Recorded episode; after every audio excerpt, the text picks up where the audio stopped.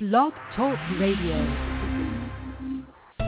Welcome to Grok Radio. The following broadcast is made possible by the friends and partners of CYI Worldwide Ministries and Grok Radio. And the views expressed in this program and by our guests may not necessarily reflect those of CYI Worldwide Ministries or its staff. And now, enjoy the show. You stand on the shore of the ocean watching the tide come in. You sense the call of the sea beckoning to take you in further. You step forward little by little, not knowing what to expect, but expecting more. You keep going as the ocean calls, calls you to enter in to deeper waters.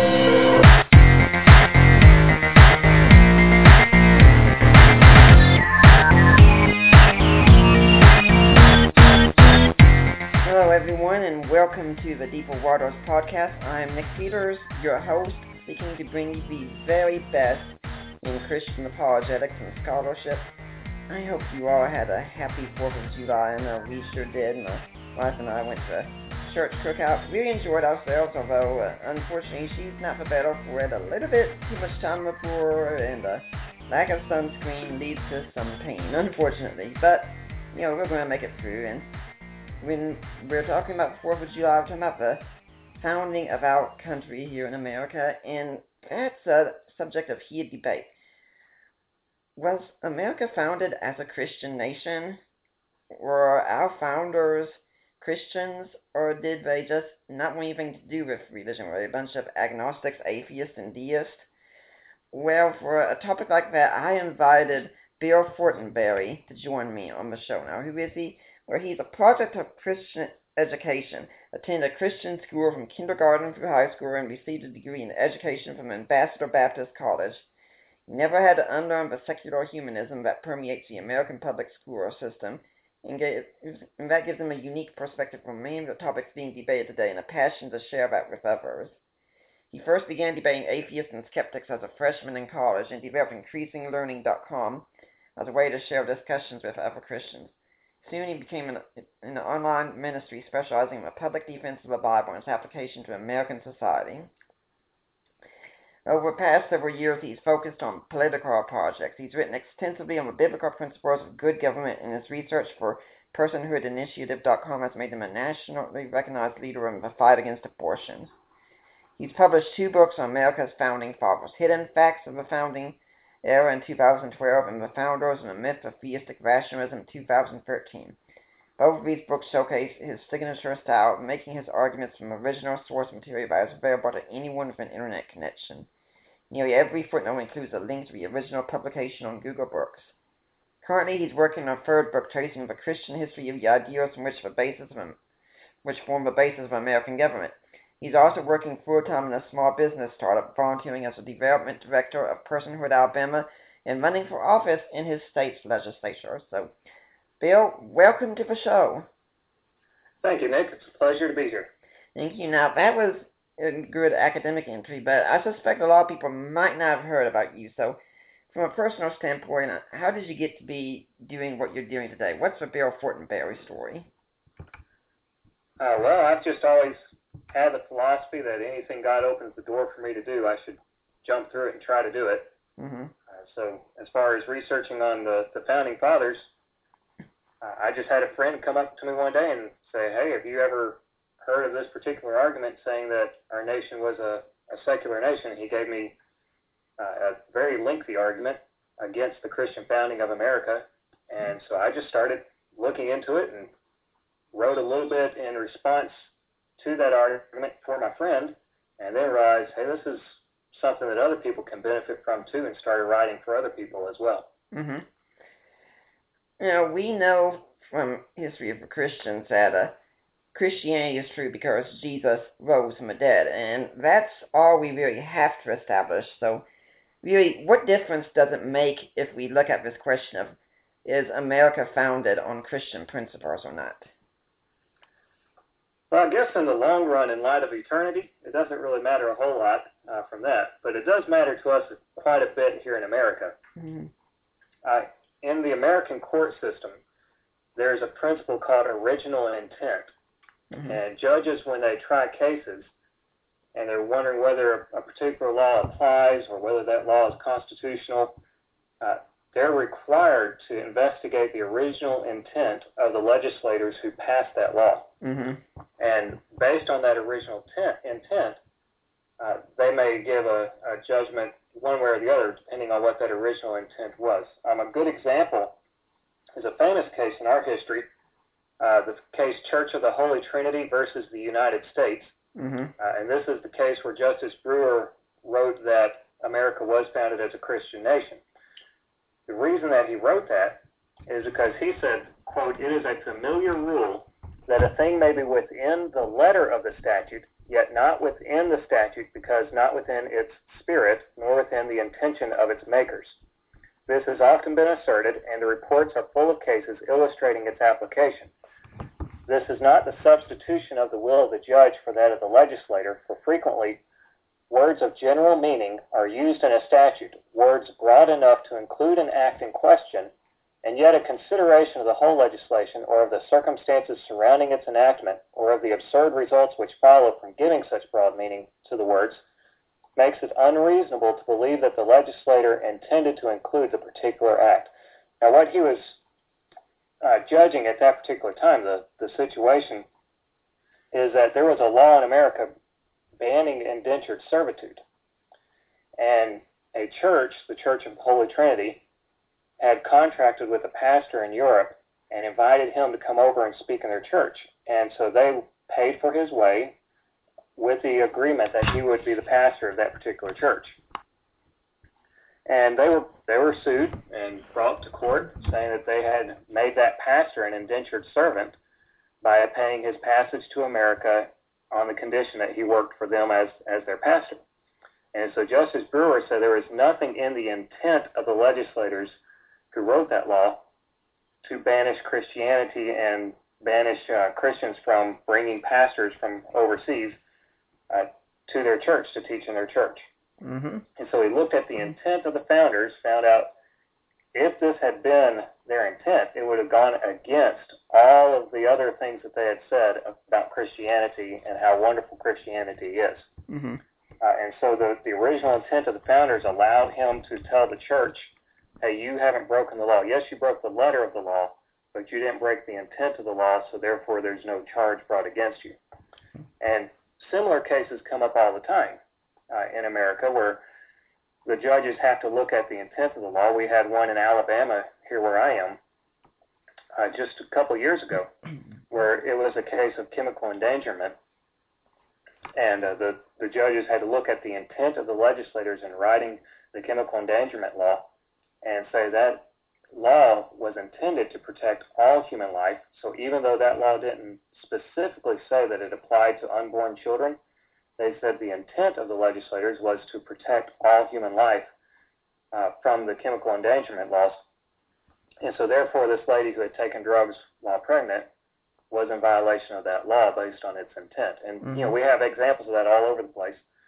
Uh, but it's real important when we interpret the Constitution and interpret the, the amendments, the Bill of Rights, that we understand the intent of the people who wrote those. And that's why it's mm-hmm. important to study the Christian foundation of our nation. Could that be something parallel to, for instance, the man is pulled over for speeding and driving through red lights, then we find, lo and behold, his wife is sitting next to him pregnant and going into labor, and we say, well, yeah, he's breaking the letter of the law, but surely the people who put the law did not intend for this kind of situation to count. Right, yeah, it would be very similar to that. Hmm. Now, you said that in this case that it was said that that America was a Christian nation. What year was this? Ah, to be let me. I have to look that up. I don't remember the the date of the Church of the Holy Trinity case. Mm-hmm. Let me find out real quick. That shouldn't take about a second. That was 1892 when that case was tried. Yeah, so this is more than a hundred years after the founding, and the idea is still going strong that America's a Christian nation. Right. Well, I say it's still going strong, but maybe it didn't really start out that way. You know, because we often hear that the founding fathers were largely deists. For instance, before we go on with that point exactly, could you explain to my audience what exactly is meant by a deist? Sure. A deist is someone that believes in the existence of God uh, that's the root word for deism is the uh, Latin word for God. Uh, so they believe in the existence of God, but they believe in a, a God who created everything and started everything in motion and then just stepped back away from creation and now is just observing. Uh, mm-hmm. He doesn't interact with his creation at all. Uh, he doesn't have any, there's no such thing as miracles according to deists. There's no such thing as supernatural revelation. So for example, the Bible would not be the Word of God under their belief system, mm-hmm. and, and, no no special providence at all. An excellent example of that would, in fact, be Thomas Jefferson and his Bible that he made, wouldn't it? Uh, actually, no. Hmm. Um, Thomas Jefferson would not be classified as a deist oh. because he believed that God actually did interact with man. Mm-hmm. Um, he believed that uh, there's a, a famous quote from where he talks about, I tremble for my, my country when I remember that, that God is just and that his justice will not sleep forever. Mm-hmm. And he was saying that, that God is going to judge America eventually if America doesn't straighten up. Well, mm-hmm. that's, that's completely contrary to deism. Right. Uh, deism believes that God never judges anyone. He's just off doing his own thing and doesn't really care about what we do. Mm-hmm. But at the same time, Thomas Jefferson based on some things I've heard about. He definitely wasn't a Christian, though. Yeah, I don't think he was a Christian. Mm-hmm. Uh, now, I know that he believed himself to be a Christian. Right. He actually wrote in his writings, he wrote, I am a Christian in the only sense that he, referring to Jesus, the only sense that he ever meant one to be, as a sincere follower of his doctrines. Mm-hmm. And so Jefferson studied the doctrines of Christ uh, quite quite well and, and knew them very well and tried to live according to the doctrines of Christ. Now, I don't think that he ever accepted that Christ died for his sins and was buried and rose again. I don't think Jefferson ever accepted that. We don't have anything written specifically on that uh, particular aspect of Christianity. I understand from it. Jefferson. I understand that in his Bible, for instance, he cut out the miracles of Christ and the Gospels just end with a burial taking place. Well, that is a common myth. Hmm. Um, that's that's something that people typically think of the Jefferson Bible. Uh, but what Jefferson really did, he wasn't trying to make a Bible at all. hmm Uh, his goal was to create a compilation of the philosophy of Jesus.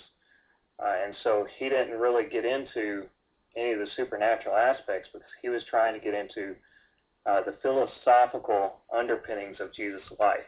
And he wanted people to follow the philosophy of Jesus. So it, it'd be similar to someone creating a uh, synopsis of the philosophy of Plato mm-hmm. or Cicero. That's what he did with the Bible. He went through and he, he cut out all the sections that he thought were important to understanding the philosophy of Christ, and he put all those into their own book. Mm-hmm. And he actually did it in, in four different languages, mm-hmm. all side by side, so that he could read it in multiple languages, make sure he understood every aspect of uh, every nuance of the philosophy of Christ. Maybe it was the case then that the rest of the founding fathers were like that also. They might have liked the philosophy of Christ, but they didn't really accept a lot of the supernatural, per se, claims and such. And it, isn't that likely the case that most of them didn't really believe in the miracles and things of that sort? Uh, well, I wouldn't say so. I would say that mm-hmm almost all of them believed in the existence of miracles. Mm-hmm. Uh, you could probably take a few of them, like for instance uh, Ethan Allen, mm-hmm. although he didn't have anything to do with the structure of American government. Uh, he was a very famous Revolutionary War general. Green Mountain uh, and, Boys. Right, mm-hmm. and he rejected the idea of miracles. Uh, he was he was very anti-Christian mm-hmm. uh, himself, and there were a few people like that in America, but not very many. And all the founders that actually took part in creating the government would have all accepted the presence of miracles. But what reason do we have to think that? Uh, well, there's several quotes from different ones talking about it. Mm-hmm. Uh, for example, Benjamin Rush said that the Constitution being accepted by all the states was itself a miracle of God. Uh, George Washington said that uh, anyone who looked at the history of the revolution and did not see the hand of God working in that, uh, that they would have to be worse than an infidel to not believe in God after seeing the revolution and, and how God worked everything out in that. Mm-hmm. Uh, John Adams actually create, actually wrote an entire lengthy explanation justifying miracles and how miracles were reasonable to be, be believed in, and uh, wrote that to uh, Thomas Jefferson, I believe. Mm-hmm. No, it was in his in his diary. That's where he wrote that, mm-hmm. and uh, I could read that for you. He said, uh, "quote the excuse me the great and almighty author of nature, who at first established those rules which regulate the world, can as easily suspend those laws whenever his providence sees sufficient reason for such suspension." There can be no objection then to the miracles of Jesus Christ, although some very thoughtfully although some very thoughtful and contemplative men among the heathen attained a strong persuasion of the great principles of religion, yet the far greater number, having little time for the uh, for speculation, gradually sunk into the grossest opinions and the grossest practices. Mm-hmm. These, therefore, could not be made to embrace the true religion until their attention was roused by some astonishing and miraculous appearances.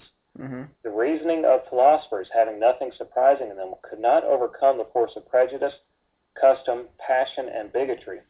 But mm-hmm. when wise and virtuous men, commissioned from heaven, by miracles awakened men's attention to their reasonings, the force of truth made its way with ease to their minds. Mm-hmm. And so that was John Adams writing in his diary uh, an explanation for why miracles were allowed by God.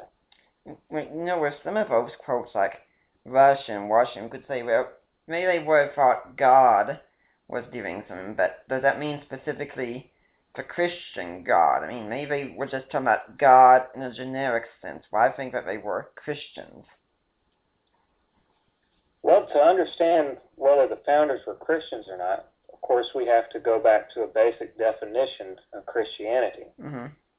And, uh, you know, of course, you know, as a, an apologist, the basic definition of Christianity comes from the gospel.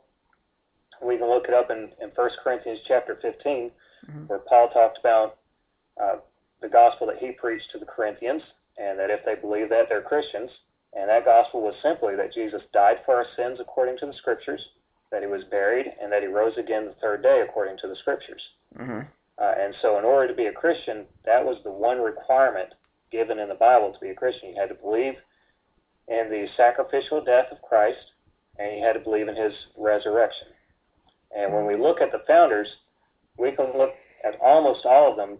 The one exception that I know of personally, you know, that I know of specifically would be Thomas Jefferson, but uh, most of the others that I've looked at have actually had statements where they've admitted that Christ died for their sins and that he rose again and that they are trusting in that to get them to heaven. Mm-hmm. About uh, Benjamin Franklin. He's usually seen as a deist by most people. Yes, Franklin is very interesting to study. Um, I actually was challenged a little while ago by a quote that Franklin uh, wrote to, or a statement Franklin wrote to Ezra Stiles. Now, Ezra Stiles was the president of Yale University mm-hmm. at that time, and Franklin wrote him a, a letter uh, saying that he doubted a little bit of the whether or not Christ was God, and mm. said he doubted the deity of Christ. But he wasn't 100% sure of it. He just had some some few doubts on whether or not Jesus was was God. So they said, therefore, Franklin was not a Christian. So I thought, well, let me go back and, and read some of what Franklin wrote. And I went. You can find all of Franklin's writings in their entirety on the internet. And so I just started with his autobiography, starting with when he was a little kid. And I went forward through all his writings, all the way to the end of his life, just looking for everything that he said uh, about God, about Jesus, about Christianity. And he has a, an interesting story. In as a young boy, his parents, he had Christian parents, raised in a Christian home. His parents gave him some books that were refuting deism and Franklin started studying this book, these books, like his parents wanted him to. And he thought these arguments against deism are very poor arguments. And so he then left Christianity and left the teaching of his parents and became a deist. And he recorded in his autobiography, said, I soon became a committed deist. And that quote is given many times by historians. What most historians don't say is that shortly after that quote, he then I mean, even in the same page, he then said that he soon found that doctrine that whether it might be true or not, it really wasn't very useful. Mm-hmm. And so he started doubting almost right away whether or not uh, deism was correct. And he spent some time in England, uh, and while he was in England, he tried to live out the principles of deism, which is basically means do whatever you want to do because God doesn't care. And so he tried to live that way and he found that that was not a very good way to live. And he convinced some of his friends to live that way, and they, because they were just doing whatever they wanted to do, ended up going against him in several points and uh, mistreating him on several occasions. And so he decided this was not what he wanted. So when he came back to America, started searching and studying religion a little bit, trying to come up with his own religion. And he wrote a couple of articles. Uh, one of them in 1726, he wrote out his Articles of Belief, and it showed that he was kind of morphing from deism, but he hadn't really accepted the Bible as true and didn't really agree with the biblical God. Uh, a couple years later, 1731, he wrote out uh, Doctrine to be Preached, and again, he, he's getting a little bit closer to the biblical God, but not really what the Bible describes as God. But he had, by this time, he had completely abandoned his earlier conception of God as merely uh, the God, local God over our solar system. That's what he originally thought about God in Articles of Belief. Uh, and so he abandoned that in 1731, had this idea of a, a God who was the father of the whole universe, uh, but still not the biblical God. Mm-hmm. And then in 1732, a year later, he wrote On the Providence of God and the Government of the World, and there he argued for the intervention of God in the affairs of men. So this is a complete turn from deism. He now has decided that God does intervene in the affairs of men, and he's Franklin's still a young man at this time. He's he's a, a very young man here, developing his philosophy of theology. Uh, then, shortly after that, he's now back in Philadelphia a new preacher came to Philadelphia named Samuel Hemphill.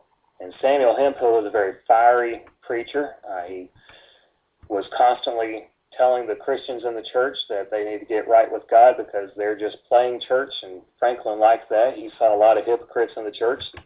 He liked the fact that here was this preacher that was getting on to these hypocrites and telling them to get their hearts right and not just serve God in the outward appearance, but actually do everything that God commands them to do in the Bible. And so Franklin liked that, so he started attending the, the messages that Samuel Hemphill preached, and he said in his autobiography that, that he attended every single one of his sermons. Mm-hmm. And so Hemphill, though, kind of rubbed some people the wrong way, stepped on some toes, and he was brought to trial in an ecclesiastical court. Now, remember, this is when America was a British colony, so you had a complete merger of church and state at that time. And so Hemphill was brought to court for some of the things that he had said. And there was a big trial, public trial of Hemphill, and it made news all across America and all the way over in England, making big news. And Franklin decided he would write a defense of Samuel Hemphill. And in that defense, we can see that Franklin no longer accepted the ideas of de- deism but now accepted full Christian doctrine. Hmm. And uh, let me let me see if I can get the exact quote here.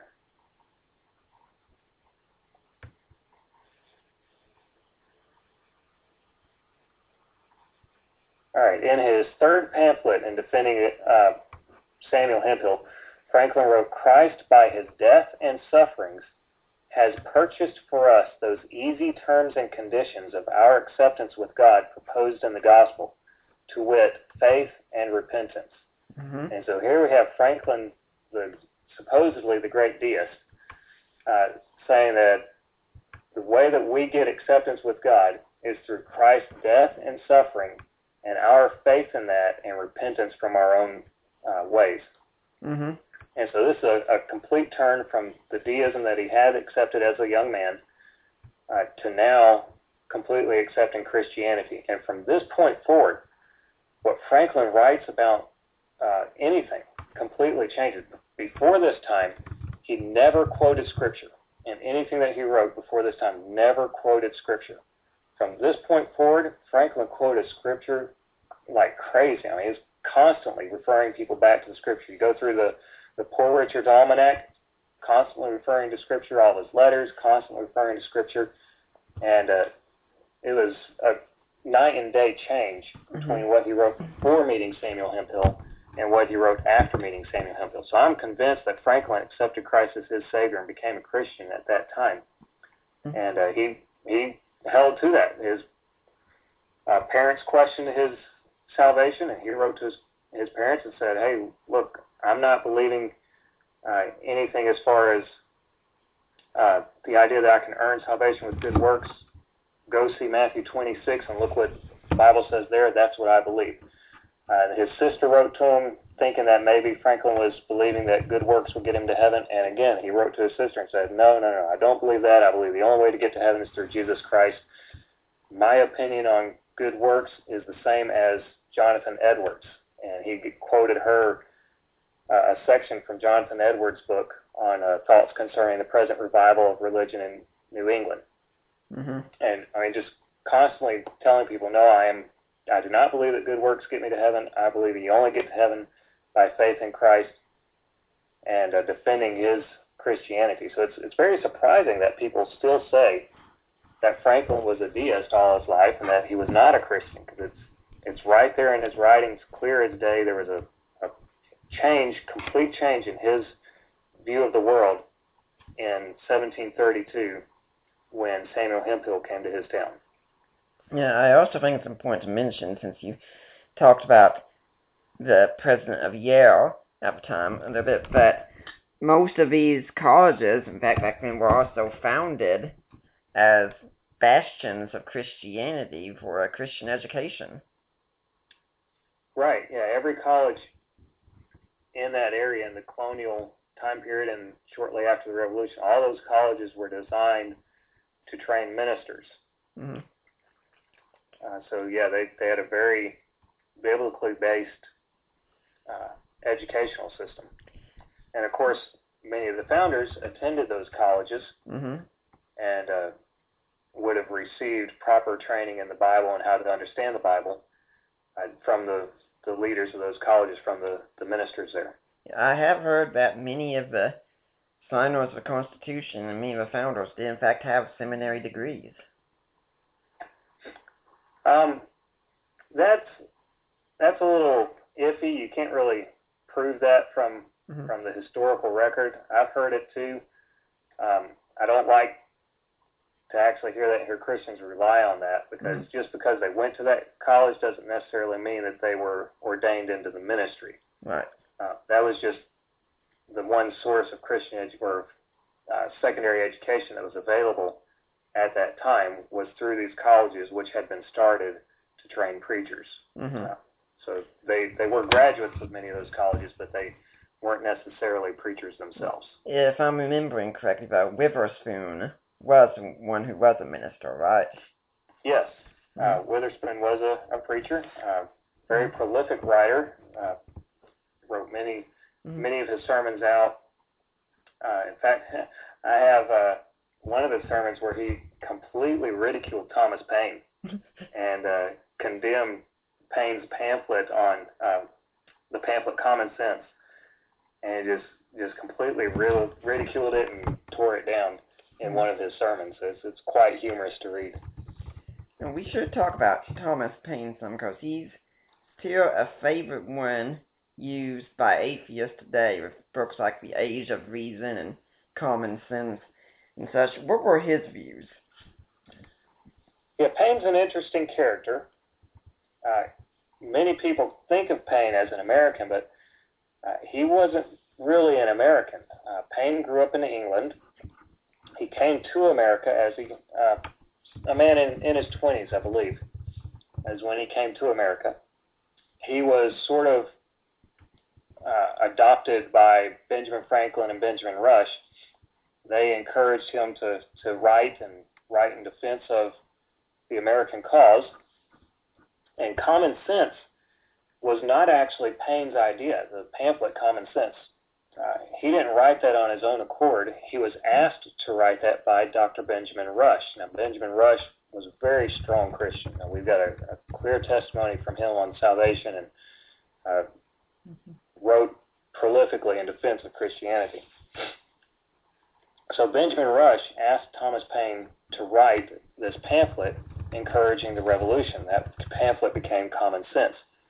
And Rush recorded in his autobiography or in, his diary that Paine would come to him and read the pages in front of him and get his approval before proceeding to each section. So common sense is very different from the other writings that Thomas Paine wrote. Mm-hmm. And that's the reason why, because you had a strong Christian uh, overseeing the writing of common sense. And mm-hmm. throughout common sense, if you ever take the time to read it, Paine quotes the scripture quite a bit and refers to uh, the Old Testament refers to the Jews and their leaders and stuff like that.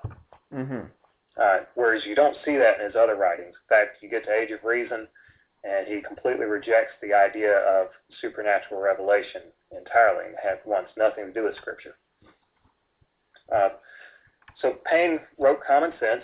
Common Sense was, was very well received, uh, was distributed, of course, throughout the colonies, and, and everyone read it. And a lot of people say that that's what started the revolution, which isn't exactly true. There were several other things that were more important than Paine's common sense, but we can get to that in a little bit.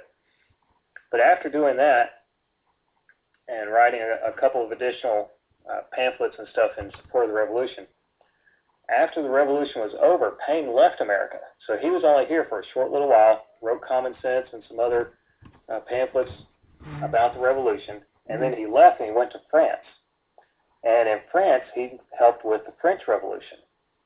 And so he, in France, is when he really started telling people that he didn't believe in God and he mm-hmm. didn't believe in in the Christian in Christianity at all, or in the scriptures or anything like that. That's when he wrote Age of Reason, all because of the the French Revolution. Of course, the French Revolution was very godless, very atheistic, and Paine was very much at home in that environment interesting thing is, he was at one point arrested by the French and thrown into jail, and he tried to get uh, Gouverneur Morris, who was over there at the time, tried to get him to get Paine. Paine tried to get Morris to get him out of jail in the French jail and said, "You need to tell these French people that I'm an American citizen, and they need to let me out of jail because I'm an American citizen."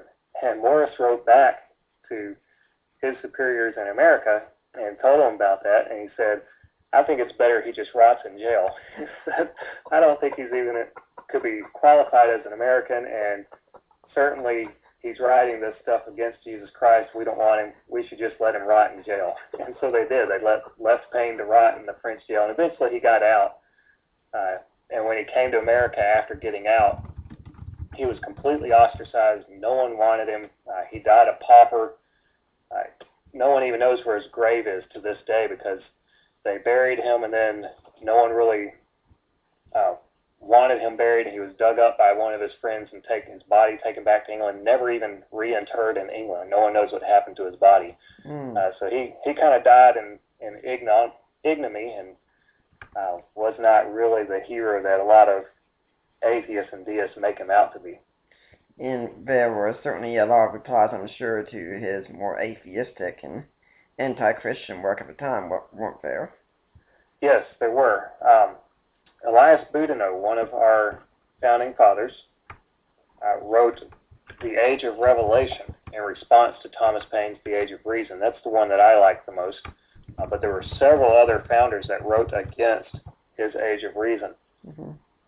But Boudinot his work is, is phenomenal. Uh, he does a great job defending uh, the Trinity, defending Christianity, and defending the Scriptures. Mm-hmm. Uh, uses goes all through history and and just a, a great apologetics work defending Christianity. Now, I haven't told about the founding fathers, or that many of them were in fact the members of very Orthodox churches back in their day. Is that accurate? Uh, yes, it is. Uh, most of them were. Mm. Uh, you, by far, the majority. There are a few that were not. Uh, mm. John Adams was not. He was a member of a Unitarian church. Mm. Uh, but uh, of course, Jefferson was not a, a member of a, an Orthodox church. Mm-hmm.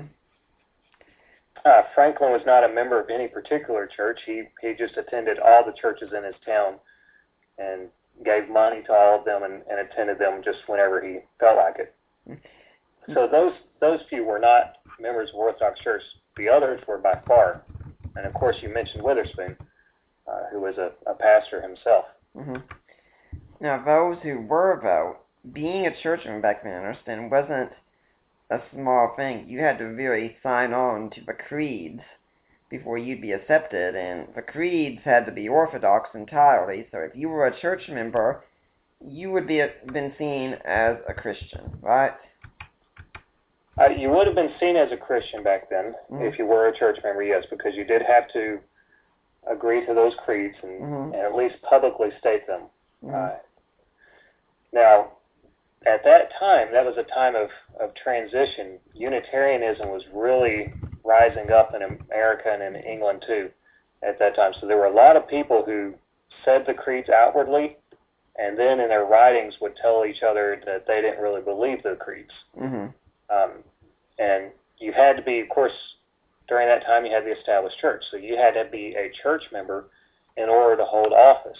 So there were a lot of people that would go to the church and they would swear the oath to uh, claim that they believed the creeds, just so that they could get in office and hold political office and get in power, uh, whereas they didn't believe it at all. Now, I don't believe that's true of the, the founders, mm-hmm. but that is that was a common practice back then. That's actually one of the mm-hmm. reasons, one of the arguments given by the founders as to why we should not have the uh, religious test clause in the Constitution. They said, we've got all these examples of these men coming in and swearing oaths to these doctrines of beliefs and not believing them at all. But all they did is just swear those, that oath so that they could get into office. Mm-hmm. So they said there's no point in having a religious test for office. Mm-hmm. Uh, but but I would say that most of the founders actually believe those creeds. Many of them wrote uh, quite a bit about their belief in in the Savior and their belief in the Trinity. Mm-hmm. Um, but there were there were a few that didn't, but most of them did. Yeah, I think it's interesting you mentioned holding a, a, a religious position as a requirement because I did used to live in North Carolina, and somewhere in their state constitution says no man may come to office who does not hold the belief in Almighty God. Right. Yeah. Many of the state constitutions had that. In fact, all all the state constitutions, if I'm not mistaken, had that at the beginning. Mm-hmm. uh, where you were required to have a certain belief in God in order to hold office in the state. Mm-hmm. Uh, the First Amendment, of course, well, the Constitution itself with the no religious test clause, and then the First Amendment also uh, prevented that in the national government, but it did not apply to the state governments. And the state governments continued to allow that for nearly 100 years after the founding. Why was that so important to them? Well, the founders believed, and and many people even today believe accurately that you cannot be a good uh, ruler over people if you don't know God Himself and you don't you aren't a child of His and a follower of what God says.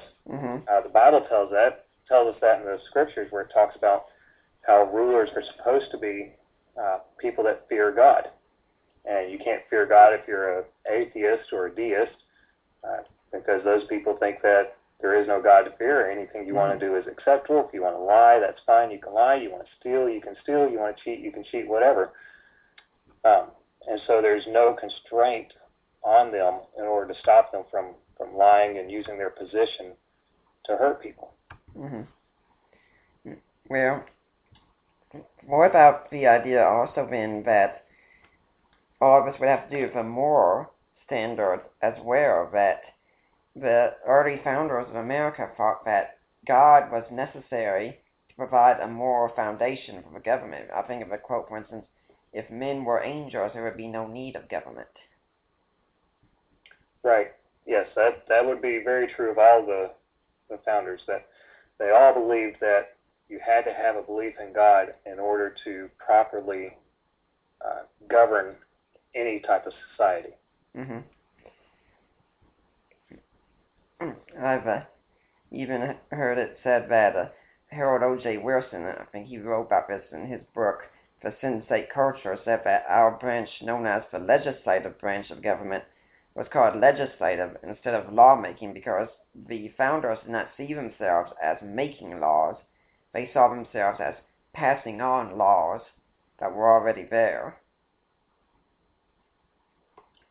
that's a good point to, to make there that um, mm-hmm. the laws of nature and of nature's God, of course, are permanent and they can't be changed by governments. Uh, when mm-hmm. governments do that, when they change those laws, they be, then become tyrannical. And a tyrannical government is no government at all. Mm-hmm. And that would have been the prominent uh, viewpoint in America at the time is that once a government goes against the laws that God has said, then that government ceases to be the rightful government. Mm-hmm. Uh, and that was actually the basis for the separation from England, was that the English government was breaking the law of God mm-hmm. and the law that God had set up in nature, and that therefore the American people were justified in not obeying what the British government told them to do. Now, you said that some states did have clauses in their constitution, which he found that you had to be a theist at least to hold office, but that was un, that was not the case at a national level. We're usually told at the national level that hey, we've got this uh, establishment of a separation of church and state, the Establishment Clause in the First Amendment. Mm, what are we to make of that? Yeah, the uh, the whole separation of church and state thing is an interesting study. Mm-hmm. Um, separation of church and state does not mean what most people think of today. Most people think of um, freedom from religion. You have the Freedom From Religion Foundation. Dan That's Barker. what they think of when they think of separation of church and state. That it's it's mm-hmm. a freedom from the influence of religion. Mm-hmm. Uh, that's not what they were after as at the founding. They were after mm-hmm. keeping the government out of the church, not keeping the church out of the government. Mm-hmm. And uh, so when they set up the separation church and state, the point there was to keep the government from interfering with the the churches. Mm-hmm. It wasn't to keep the churches from influencing the government in any way. Uh, let me pull up an article I wrote just recently uh, on that topic. Mm-hmm. All right an establishment of religion is what is prohibited by the First Amendment. And when people talk about the establishment of religion, that's not just anything that has to do with religion. That that phrase, establishment of religion, had a very particular meaning. Mm-hmm. Uh, Bishop Chandler, Thomas Bradbury Chandler, uh, was one of the men who advocated for establishment of religion. He wasn't opposed to it. He wanted an established religion. He defined it as an established religion is a religion which the civil authority engages not only to protect but to support, and a religion that is not provided for by the civil authority, that which is left to itself or to subsist on the provision it has already made can be no more than a tolerated religion. So you had two extremes. An established religion is one that the civil authority, the government, uh, not only protected but also supported. So financial support is the key there and then the religion that the government did not provide financial support for, but they just left it on its own. You can raise your own support and your own funding. That was a tolerated religion.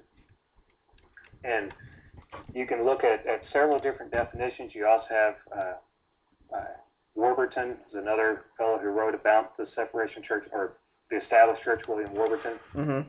uh, defended the established church. And again, he said it, that the key there is whether or not the government is supporting with financial support the religion. Mm-hmm. And so, with an established church, an established religion, is a religion that uh, the government actually funds. And so, when they said there should be no law establishing religion, what they were saying is that the government should never fund a particular religion. So, you can't take your tax dollars and say all of your tax dollars are going to pay the salaries for all these ministers for this mm-hmm. particular church. That's what was done in England with the Anglican Church.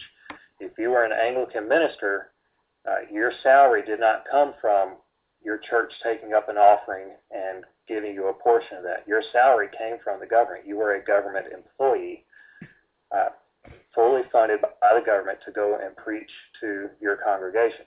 Mm-hmm. That's what the founders were opposed to. They weren't opposed to they were not opposed to pastors, you know, becoming governors and becoming uh, legislators or even a president and governing in accordance with what the Bible teaches. They were only opposed to the federal government having a church that it paid all the salaries for. Mm-hmm. But isn't it the case that when we began expanding to the West, that government funds were used in the evangelism of the Indians? Uh, yeah, there, there's some dispute on that. Um, on the surface, yes, they, they did. There's the secularists argue back that they were just paying for things that they had already the government had destroyed when they wrongly uh, attacked those Indians. Mm-hmm uh, you know, there there may be some merit to those arguments. There may not be. Uh, I think it's just a moot point. Yeah, but when you that... actually look into the words used and see what what was used and what was really meant by the uh, founders, then there's no need to get into stuff like that. Um, one one thing that a lot of people like to quote, and it's quoted by court cases all the time, uh, is Thomas Jefferson's use of the phrase "a wall of separation between church and state." Right and in fact, in the, the famous case McCollum versus Board of Education, uh, Justice Frankfurter said, separation means separation, not something less. Jefferson's metaphor in describing the relation between church and state speaks of a wall of separation, not a fine line easily overstepped. And it's interesting, many people don't realize that when Jefferson used the phrase wall of separation, he was Writing to a church congregation, the Danbury Baptist, mm-hmm.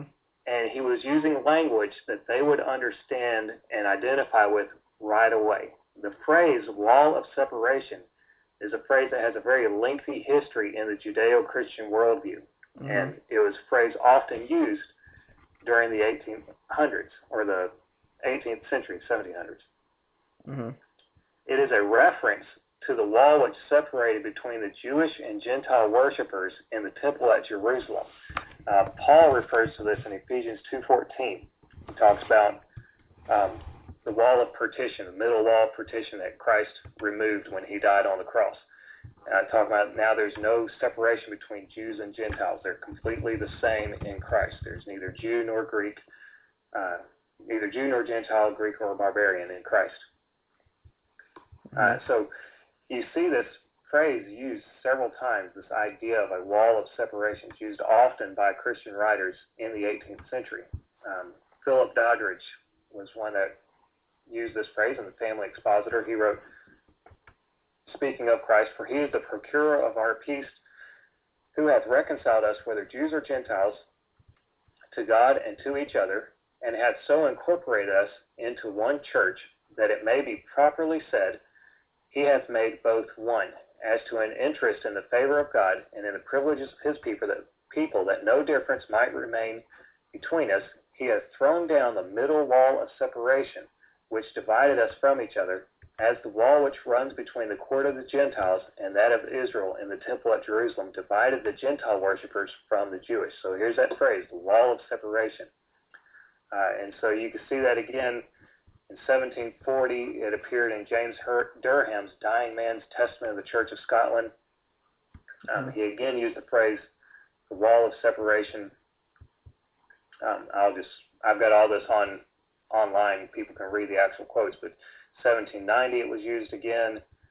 Uh, Sir Francis Bacon used the phrase uh, as an analogy of the separation between England and Scotland, and he talked about uh, king James when he became king of both England and Scotland, tearing down the wall of separation between England and Scotland. And so the, the wall of separation was even used by Benjamin Franklin once uh, to talk about the imaginary boundary between fresh water and salt water at the mouth of a river.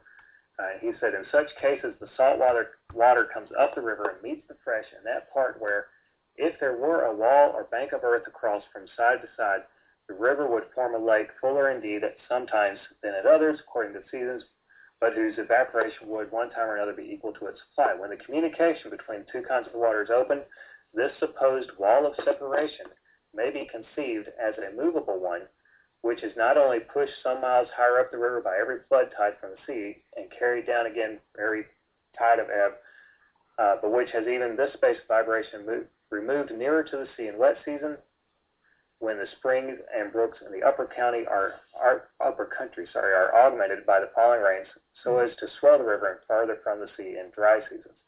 So Franklin even used the same phrase, a wall of separation, talking about the boundary between fresh water and salt water at the mouth of a river. Mm. So the historical understanding of this phrase that Jefferson used when he wrote of the wall of separation between church and state uh, was referring to a com- was not referring to a completely impassable barrier as Justice Frankfurt uh, presented in McCollum versus Board of Education. What Jefferson was using a commonly understood phrase to describe the fact that the First Amendment prevented the church and state from achieving a complete union in America. Mm-hmm. They would always remain distinct entities. Mm-hmm. Um, so, just like the law of separation in the temple was to separate Jewish believers and Gentile believers from mixing, it didn't separate them from interacting with each other, just kept them from mixing and becoming one. Mm-hmm. Uh, this wall of separation between fresh water and salt water merely meant that there was an, a distinction. You had fresh water and you had salt water, they weren't mixed in together, they weren't the same thing and become one. So when you have the wall of separation between church and state, it just means the church and the state are two completely uh, mm-hmm. unique entities. They aren't one combined total entity of, of church and state together like it was in England. Mm-hmm. So it's not the the complete separation where they, they never interact and they never have anything to do with each other. It just means they're not completely unified. That's all that the term means. Pretty much what you are saying is there's not going to be any marriage between church and government. Right. And see, in a marriage, there's not going to be a Christian marriage between church and government. Mm-hmm. Because in a Christian marriage, the two become one. They become one flesh. Mm-hmm. Uh, and so that will not happen between, it should not happen in America where religion and government become one. Mm-hmm. They can still be together, still spend time together, still interact with each other, but they're never to become one and the same thing. That's all Jefferson was talking about with the wall of separation of church and state. In fact, what he was writing was, in fact, assuring a church that the government wasn't going to take them over instead of saying the church is going to take over the government. Right, right. And didn't he also, he wrote that, I think, on a Friday, and the very next Sunday, he held worship services in the White House, didn't he? Uh, yeah, he would have held worship services with uh, uh, Jonathan Leland mm-hmm. as the pastor. Now, Jonathan Leland was a Baptist pastor. Leland was a strong advocate of the idea of separation of church and state. Mm-hmm. And Leland was preaching in the chamber of the House of Representatives that Sunday, and mm-hmm. Thomas Jefferson attended that service. Mm-hmm. So here you have two very strong advocates for separation of church and state uh, holding a, a, church service in a government building mm-hmm. right after Jefferson wrote that letter. And it never would have crossed any of our minds whatsoever but they were somehow violating the very tenet they were defending. Right, because mm-hmm. even though they held the church service in the House of Representatives, they were not, by doing that, saying that the church and the state are one body. Mm-hmm. They were still two separate bodies. They were just interacting at that time. Yeah, and, but they were still separate. In fact, we as Christians, we should want and encourage that kind of separation of church and state. Because while we want our country to be a Christian nation, morally, to follow biblical principles of living and such, we don't want it to become a theocracy where you have to be a Christian to be a citizen. We, we do want people to be free to have hold whatever religion they want or no religion if that's what they want. Right, and that in itself is a Christian principle. Mm-hmm. Uh, that idea was actually developed by the Baptist. Mm-hmm. Um, and the Baptists have had that from, from ancient times, going all the way back mm-hmm. uh, to the, the Paulicians uh, back in the, the 8th century and, and even earlier before that. The, the Baptists were constantly talking about the separation of church and state, how the, the two should not be one body, but two separate bodies interacting. And when they came to America, of course, you had uh, the mm-hmm. colony of Rhode Island was mm. settled by Baptists, and it was settled specifically because there was not a separation of church and state in the other colonies. And so the Baptists were being persecuted and being banished from those other colonies. Mm-hmm. So they left and they started their own colony. Mm-hmm. And they petitioned King Charles uh, to have a charter allowing them to have no established religion in their colony. And Charles agreed to it and allowed them to do that. And they had the first government since the, the fall of the ancient nation of Tabriz. Uh, the Baptists had the first government that had a complete separation of church and state. Now, even the ancient nation of Tabriz, it was a Baptist nation mm-hmm. uh, in the, the region of Turkey uh, back in, it would have been about, about the 800s AD. Mm-hmm. Uh, but George Bancroft, one of the famous historian of America of time past, uh, wrote that the idea of separation church and state. He called it the trophy of the Baptist. And mm-hmm. so that's always been their their goal is mm-hmm. to mm. have a separation of church and state. Now, when we look to the way the founders formed the government, such as John Locke played a very influential role, didn't he? Uh, he did. Uh, mm-hmm. John Locke was was very influential. Uh, so was a guy by the name of Algernon Sidney. Mm-hmm. Uh, Montesquieu, the Baron of Montesquieu, was influential. Mm-hmm. Uh, and then also, uh, someone that most people don't think of and have never heard of is a guy by the name of James Harrington. Uh, mm-hmm. those were some of the men that were the most influential in our founders in the, the founding of our government. Mm-hmm. So, what role did Christianity play in their setting up of the government? Well, just by listing those men, all of those men believed that governments should be founded based on what was taught in the Bible. Uh, many people think of John Locke as advocating a secular government. Mm-hmm. Uh, when you hear people talk about Locke and, and how he was a, an Enlightenment author and the founders followed him rather than following the Bible, they only cite Locke's second treatise on government. Locke wrote two treatises on government. Mm-hmm.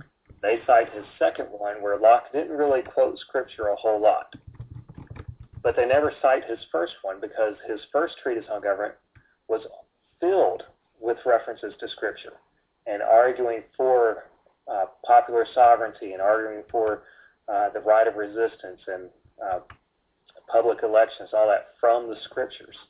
And so the founders didn't just read the second treatise of Locke's, Locke on government, they read both treatises on government mm-hmm. and uh, saw that Locke advocated following the Bible. Uh, same thing with Sidney. Algernon Sidney wrote about the same time as Locke. Excuse me. Uh, Sidney was actually put to death for his beliefs uh, about uh, popular government and how government should be of the people and by the people and for the people. Uh, so he was actually tried in England and, and, put to death as a result of that. Uh, but he wrote at the same time as, as John Locke did. And again, Sidney constantly was going back to the scriptures saying, This is what the Hebrew government was, this is what we should do. Uh, and in fact, he actually said that the, the Hebrew government uh, had the, the king, the Sanhedrin, and the body of the people. And that hmm. those were the three branches of the Hebrew government, and that all governments should be modeled after that. Mm-hmm. Uh, coming from him, you go to Montesquieu. Montesquieu, of course, is writing in France. And he again said that Christianity is the best type of religion for a government to follow. Mm-hmm. Mm. Montesquieu actually compared Muslim governments and Christian governments and said that the Christian nations have a far better government than the Muslim nations and it's directly the result of their beliefs and their religion. Mm-hmm. Uh, and then the most interesting one is James Harrington. Harrington actually wrote an entire book on the Commonwealth of Israel. Now, the word Commonwealth is not used much nowadays. It is the same word as republic. It mm-hmm. means the same thing. It's a, a republican form of government. He wrote an entire book on the Republic of Ancient Israel. His book was extremely influential on John Adams. John Adams wrote the book, A Defense of the Constitutions of the United States of America. And that was a defense not of the national constitutions, but of all the different state constitutions, which John Adams personally had a hand in hmm. in writing many of them. He personally wrote the Massachusetts Constitution. Other states saw that and asked him to consult on their constitutions. So then, when Adams traveled to Europe, they were asking him in Europe, you know, why in the world did y'all do this in your constitutions and in Massachusetts and the other states, and why did you do the other thing over here? So he wrote a book defending the state constitutions and explaining where the sources came from. Mm-hmm. And he quoted Harrington uh, extensively, uh, in particular, quoted him talking about the Republic of Ancient Israel.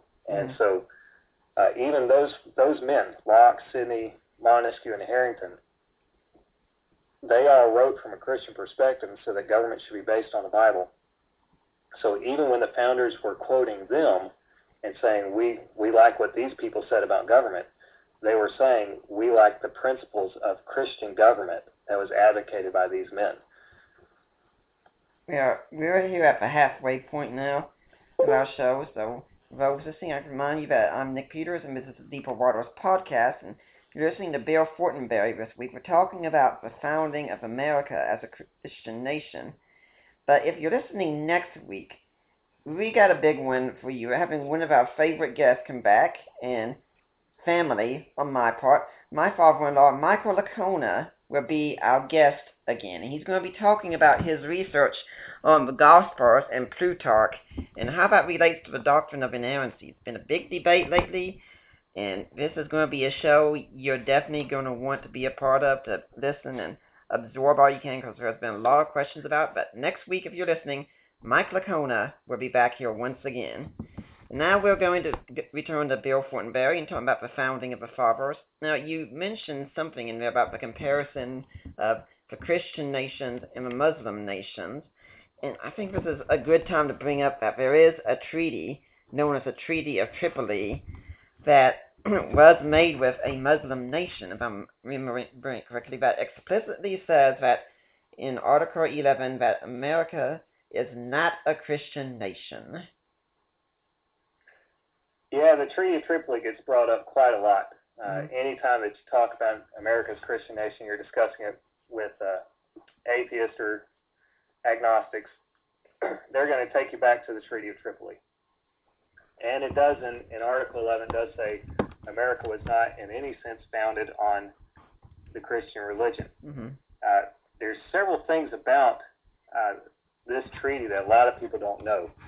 Uh, very seldom, when I've had that brought up to me by, by different atheists, I'll, I'll ask them questions about it. Very seldom do they know anything about it.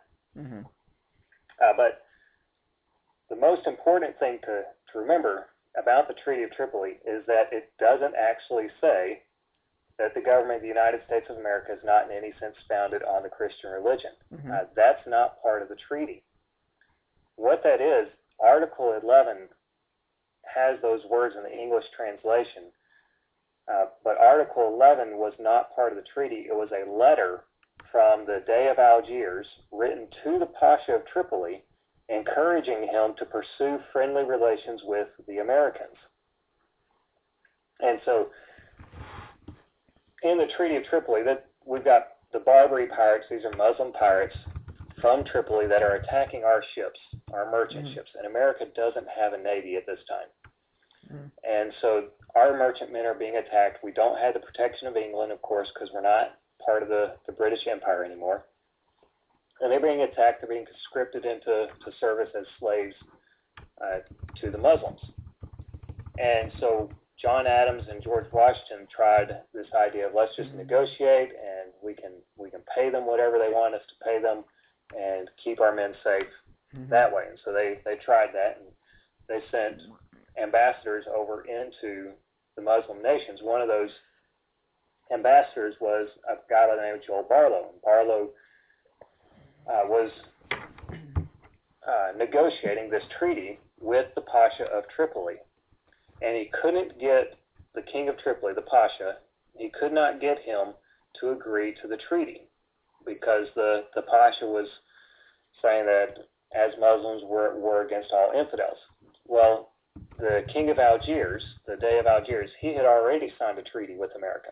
Mm-hmm. And so what Barlow did is he said, hey, what if I can get you the assurance from the Dey of Algiers that it's okay to sign a treaty with America?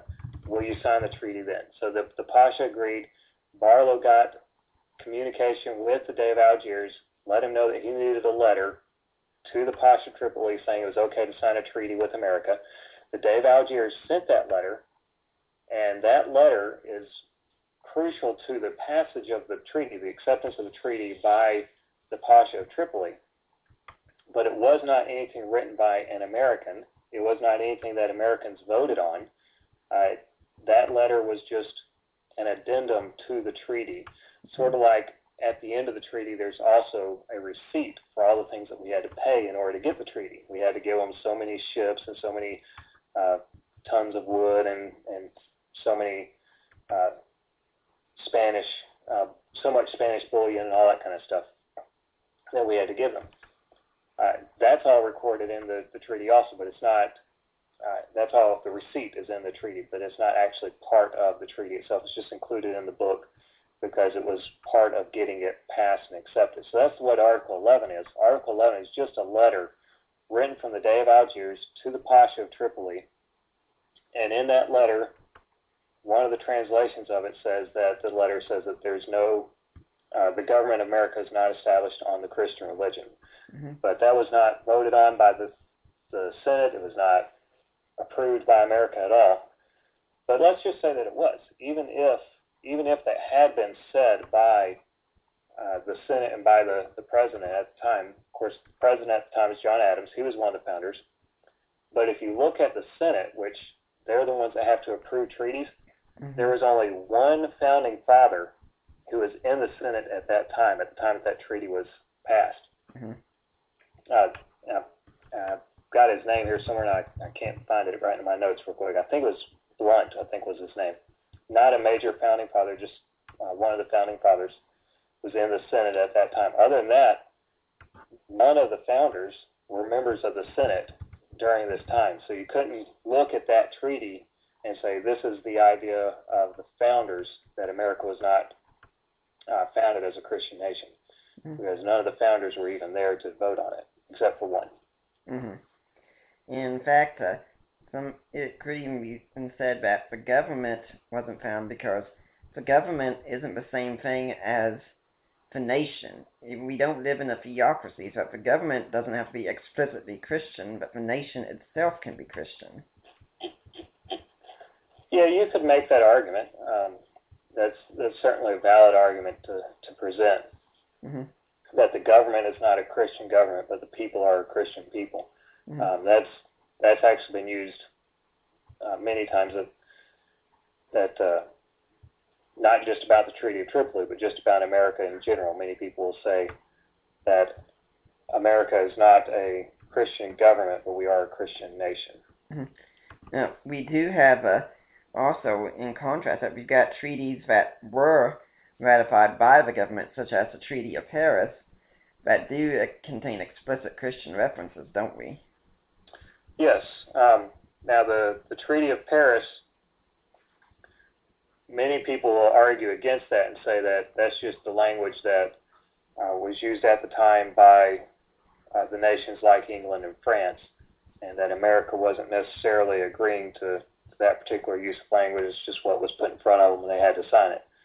Um, I mean, you could argue both ways on that one, but uh, if you use the Treaty of Paris as a contrast to the Treaty of Tripoli, that's the kind of response that you would get back. Mm-hmm. what is it that the Treaty of Paris does say, and do you do you think it does reflect a Christian understanding of our nation? Uh, the Treaty of Paris mentions the Trinity mm-hmm. and the, the Holy Trinity. Uh, I would say that, that there was not a single person who signed it that disagreed with that. Uh, mm-hmm that there was no one in the as a founding father who was involved in the Treaty of Paris who had any problem with uh, the treaty saying that there was a Trinity. Mm-hmm. Now, before we start talking about the Treaty of Tripoli, so we're talking about the uh, role of the Bible in the in the forming of a government and the Constitution and such. What about references, for instance, such as the reference to the Creator that we have in, say, the Declaration of Independence, which how would that have been understood? Well, the reference to the Creator could only have been understood as a reference to mm-hmm. uh, God who had created everything according to the Bible. Mm-hmm.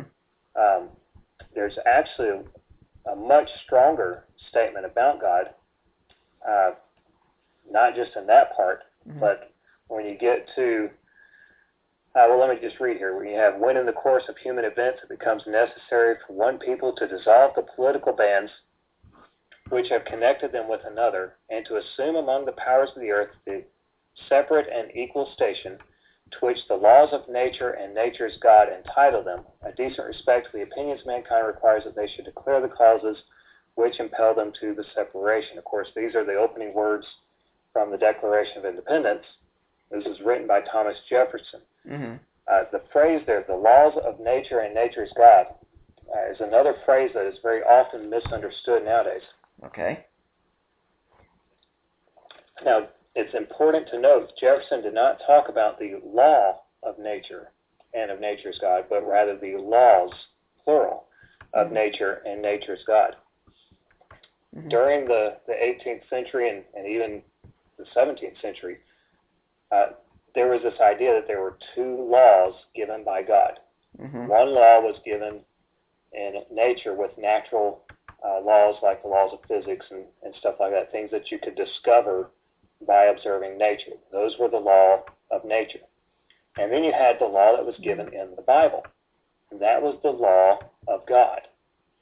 And you can see this all throughout the writings of the uh, 18th century where people refer to uh, not just the, the law of nature, but also the law of nature, a, voice of God in nature and a voice of God in the Bible. Um, you have the, the Scots Magazine published in 1700, so this is you know 75 years before the Declaration of Independence was even thought of. Mm-hmm. The author of that article described a man who was, quote, deaf to the voice of nature speaking within him and to the voice of nature's God. And so you have Jefferson was very, very heavily influenced by a guy by the name of Bolingbroke. And in a letter from many people even say this this phrase, the law of nature, nature's God, that Jefferson was referring to Bolingbroke, Lord Bolingbroke over in England. Uh, in a renowned letter to Alexander Pope, when where people find this, Lord Bolingbroke wrote, quote, you will find that it is the modest, not the presumptuous inquirer who makes a real and safe progress in the discovery of divine truths. One follows nature and nature's God. That is, he follows God in his works and in his word.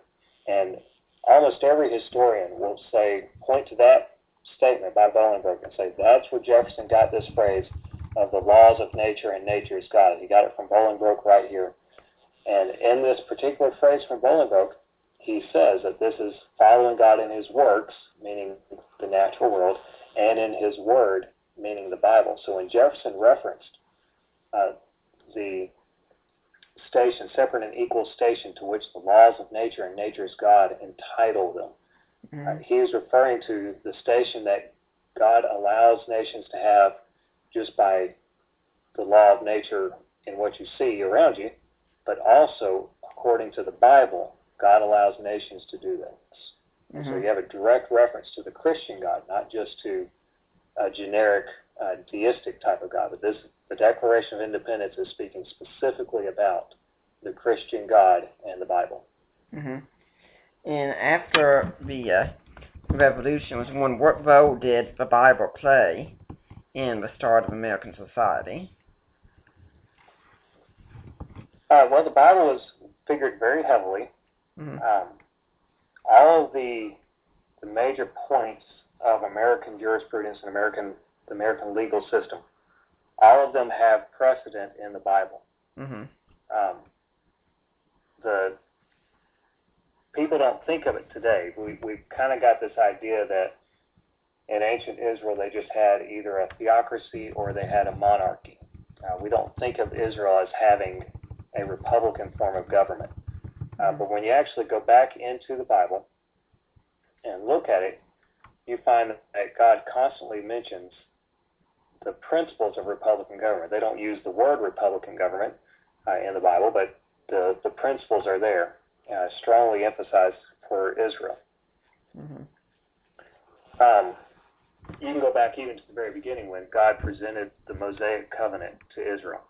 Uh, if you go to Exodus chapter 19, verses 4 through 6, we have, Ye have seen what I did unto the Egyptians, and how I bare you on eagle's wings, and brought you unto myself. Now therefore, if ye will obey my voice indeed, and keep my covenant, then ye shall be a peculiar treasure unto me above all people. For all the earth is mine, and ye shall be unto me a kingdom of priests and an holy nation. And here we have an if then statement in the Mosaic covenant. Mm-hmm. If you will obey my voice, and if you will keep my covenant, then you will be a peculiar treasure to me above all the people. And God actually put this to a vote to the children of Israel, and the whole congregation voted to be the people of God. He didn't force it on them. He didn't say, okay, I brought you out of Egypt. I'm the one who did this. Therefore, you have to worship me and you have to follow my laws. Mm-hmm. Uh, he presented his laws to them and left it up to them for a vote. Mm-hmm. And uh, I mean, you can see it. Several things throughout the scripture see that. Um, one of the one of the evidences in historical apologetics to say that the uh, statements in the Pentateuch were actually written during the time period when they were supposed to have been written. Uh, mm-hmm. One of the evidences of that is the fact that the law of God is given in the form of a suzerainty treaty. Right. This was a common form of treaty used by the Hittite nation, for example, uh, during that time period mm-hmm. in the region of Palestine. So it wasn't used very much after that time period. It wasn't used very much before that time period. But right then, at the time period of the Exodus, this was a very common form of treaty. Mm-hmm. And so many people have noticed that this is the type of format that uh, the Pentateuch is written in. In this type of treaty relationship, the suzerainty treaty, it's caused a suzerainty treaty because the word suzerain means sovereign. Uh, you have two sovereigns that form a treaty in this treaty, a greater sovereign and a lesser sovereign. Mm-hmm. And um, when they come together, neither one loses their sovereignty. They both remain sovereign. It's just that they agree for one of them to submit under the other for a particular uh, length of time for a particular purpose. And so when God formed this treaty with the children of Israel, in order for him to do that, the children of Israel as a whole, the congregation, had to be sovereign. So you had popular sovereignty of the Israelites in the very form of the treaty that God assigned with, uh, signed with them in the Mosaic covenant. Mm-hmm. Uh, and then if you go to um, if you go to Exodus chapter 24 mm-hmm. and verses 3 through 7, Moses came and told the people all the words of the Lord and all the judgments, and all the people answered with one voice and said, All the words which the Lord hath said will we do.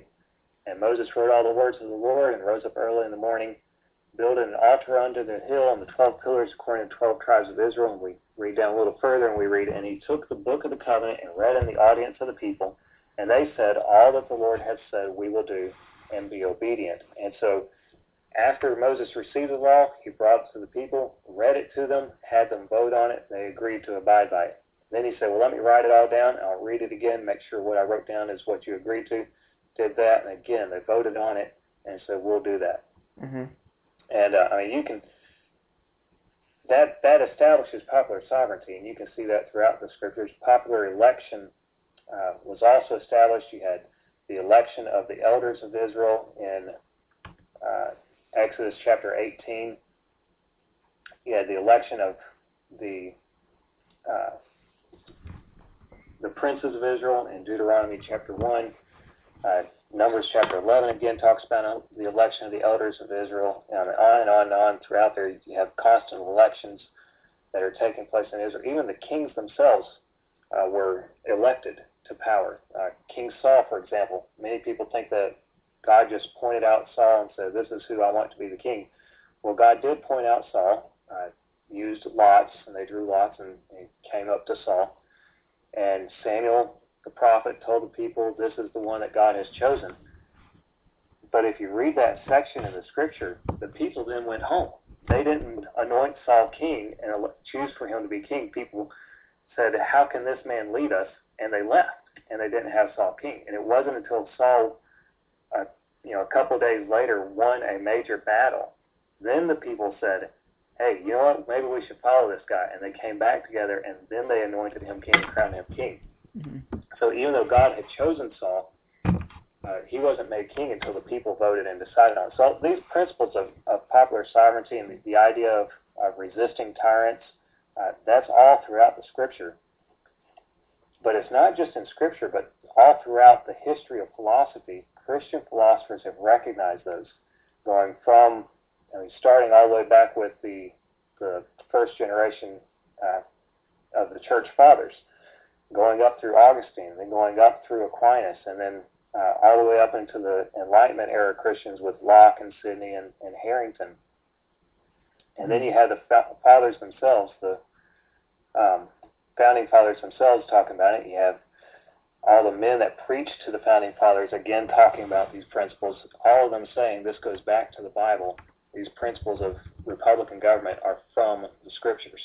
Mm-hmm. And so that that culminated in America, and America was the first uh, nation since the nation of Israel to actually put all that into government and establish a Christian based or biblically based government for their nation.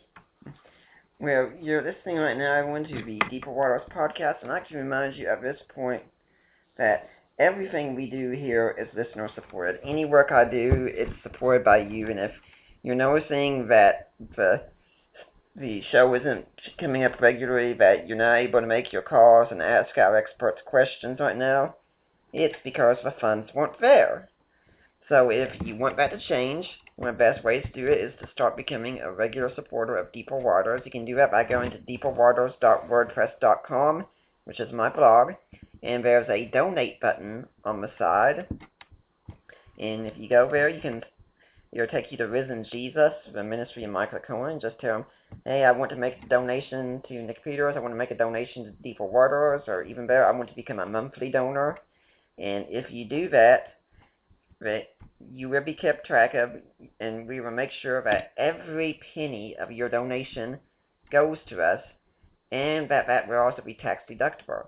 And once you know also I've got some books out on Kindle, including the latest one, Defining an Inerrancy. Certainly hope you pick that up.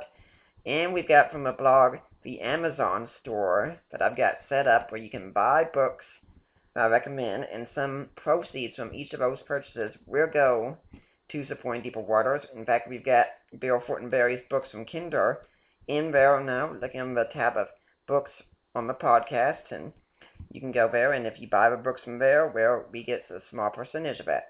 Now, uh, Bill, is there any cause that you would like people to donate to? Uh, yeah, actually, the uh, the group that I'm involved in right now is Personhood Alabama. It's personhoodalabama.com. Mm-hmm. Uh, what we are is a, a pro life advocacy group. Uh, we are attempting to end abortion in the state of Alabama. There's other personhood groups all across the nation. Uh, for every state has their own their own group. But in, in personhood Alabama, uh, we are seeking to get an amendment passed to our state constitution that will declare unborn children to be persons under the law.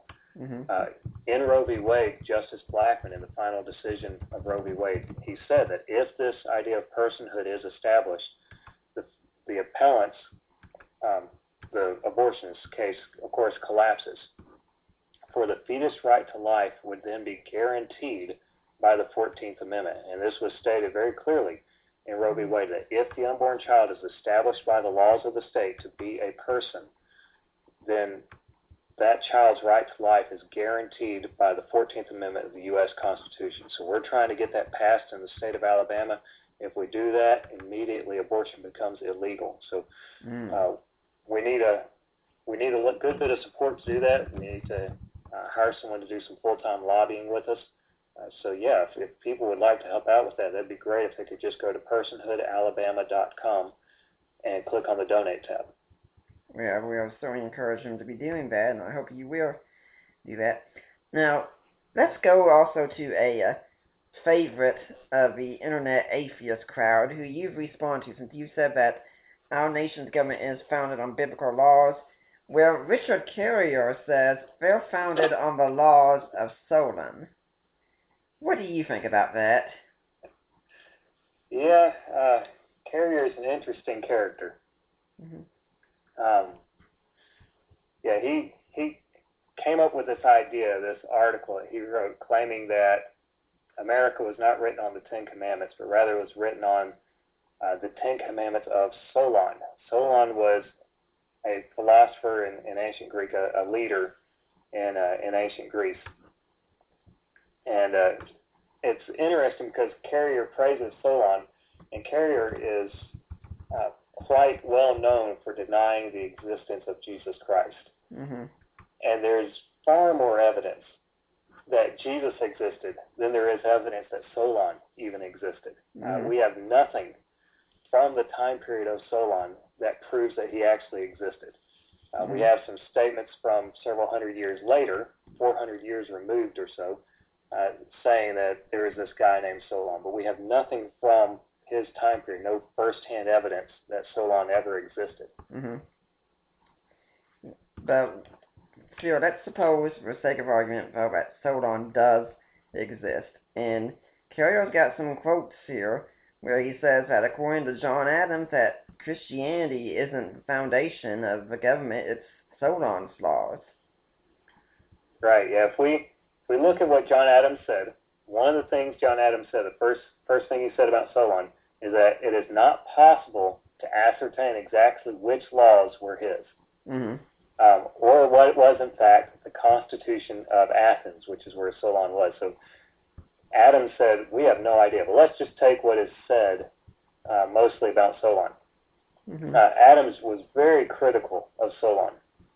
One of the things he said was, at the same time, there were 10,000 freemen consisting of foreigners and freed slaves, and 400,000 souls in actual bondage, who had no vote in the assembly of the people. And mm-hmm. so Adams criticized Solon because in Athens, the majority of the population was not allowed to vote because mm-hmm. they were mm-hmm. considered slaves. Mm-hmm. Uh, then he criticized him because in, in Athens, uh, quote, the title of king was preserved to the high priest so the person presiding over the religion of each tribe was called Philobasileus, which is the king's friend, mm-hmm. and was always appointed from among the nobly born Eupatridae. Thus, religion was always in the hands of the aristocratical part of the community. So the king and the priest were the same person. So mm-hmm. you had complete merger of church and state in ancient Athens. So there was no separation church and state, which – carrier is 100% in favor of the separation church and state, mm-hmm. and yet you didn't have that in ancient Athens. Mm-hmm. Uh, and then uh, Adams, John Adams, even blamed Solon for the ruin of the entire nation of Athens. He said he put all power into the hands least capable of properly using it, and accordingly, these by uniting altered the constitution at their pleasure and brought on the ruin of the nation. Mm-hmm.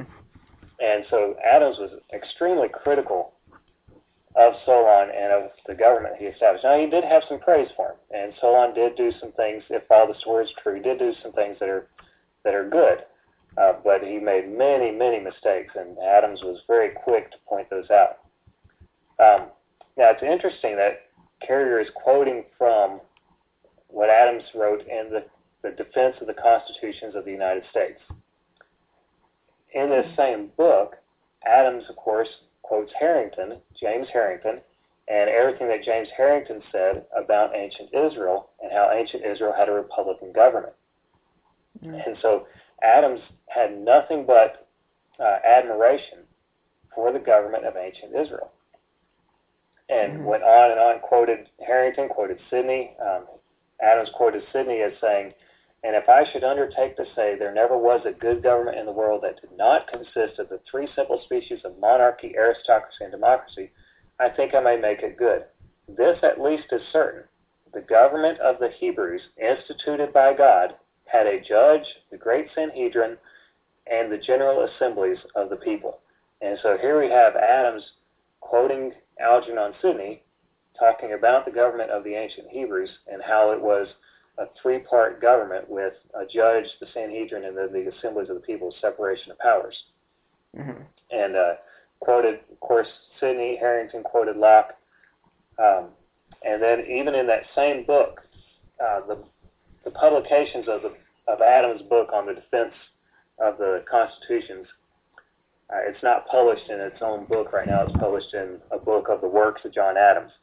And in the fourth chapter of that book, Adams wrote, If, as Harrington says, the Ten Commandments were voted by the people of Israel, and have been enacted as laws by all other nations, and if we should presume to say that nations had a civil right to repeal them, no nation would think proper to repeal the fifth, which enjoins honor to parents. Mm-hmm. And so here we have Adams recognizing the probability that the Ten Commandments were adopted by Israel through a popular vote and that those same commandments have been part of the foundation of all other legal codes, and that it would be presumptuous to say that any nation had a right to repeal those commandments. And so, just from this one quote, Adams completely destroyed Carrier's entire argument.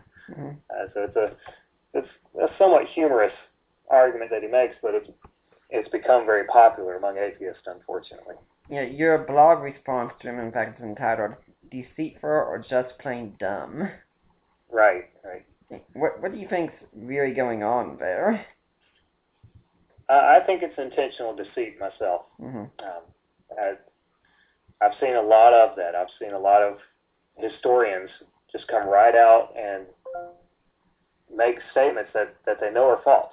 Mm-hmm. I mean, if if they read their own writings, they can know that they're false. And um, I recently accused a Christian historian, uh, Gregg Frazer, who writes on the founding fathers for Masters College with uh, John MacArthur's college, mm-hmm. and uh, and says that the founders were were not Christians, and he has this term theistic rationalism that he says they were theistic rationalists. Uh, but I mean, he made statements about Benjamin Franklin, saying that Franklin uh, always used the term Jesus of Nazareth and never referred to Jesus as Jesus Christ. And I showed him from his own writings that Franklin referred to uh, Jesus, you know, about about 14 times that that we have record of where he used the, either the name Jesus or the the name Christ, and almost all the time he referred to him as Jesus Christ. He only referred to him as Jesus of Nazareth once, and that was in a letter to Ezra Stiles, and he used the phrase Jesus of Nazareth in that letter because he was responding to Ezra Stiles, who used the term Jesus of Nazareth in the question that he had asked Benjamin Franklin. Stiles had written Franklin and said, I want to know what you think of Jesus of Nazareth. So Franklin wrote back and said, As to Jesus of Nazareth, my opinion of whom you particularly desire. And that's the only time they used the phrase Jesus of Nazareth. And yet, uh, Gregg Frazer was, was saying this, this is evidence that Franklin was not a Christian because he never referred to Jesus as Christ. He always referred to him as Jesus of Nazareth. But um, I wrote back to Gregg and showed him, even in, in his own writings. Mm-hmm. He quotes Franklin as referring to Jesus as Jesus of Christ, as Jesus Christ, and not just Jesus of Nazareth. Mm-hmm. I understand that from your work, Mac, that Carriers was even thinking of having this be put in a book by a certain atheist. You would probably like me to mention his name on here, but I think I'll forego that. And the atheist community online would probably just eat their stuff up and not really look at the original writings, really.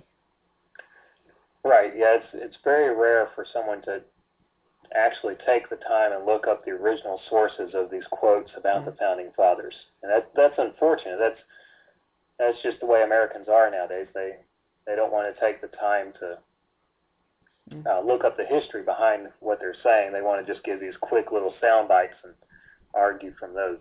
Now, in your writings, you do in fact point to on Google Books every time, or nearly every time, where people can find these quotes that you're giving so they can go and look and say, yeah, he's staying within the context. That is what the guy is saying, right?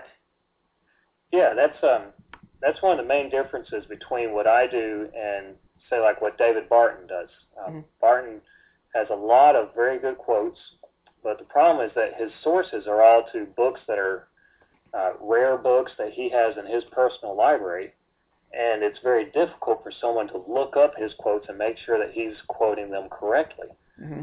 Uh, but in my all of my works, I wanted to make mm-hmm. sure that anyone who referenced my work could do so with full reliance and full trust that I was correct. And so I based all my, my quotations. I found places available online where you can read the original context of the quote. In mm-hmm.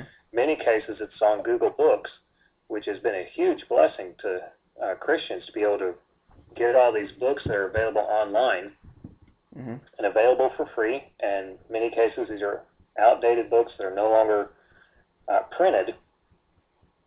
But the ones that I quote are usually books that are written while the founders were still alive and they would be compilations of the founders' uh, works, like the works of John Adams or the, the writings of George Washington or something like that. And I give a link to those in all of my books so that people can look it up in the original statement, the original context, and know for sure that I'm quoting this person correctly. In fact, this whole time when you've mentioned a book, I've gone straight to Amazon and looked it up, and many times you can find these kinds of books on Kindle for free. Right. Yes, they they are available for free on Kindle in almost every case. Now, when we getting back to the case of the Bible in America's founding, didn't Congress also issue a printing of a Bible?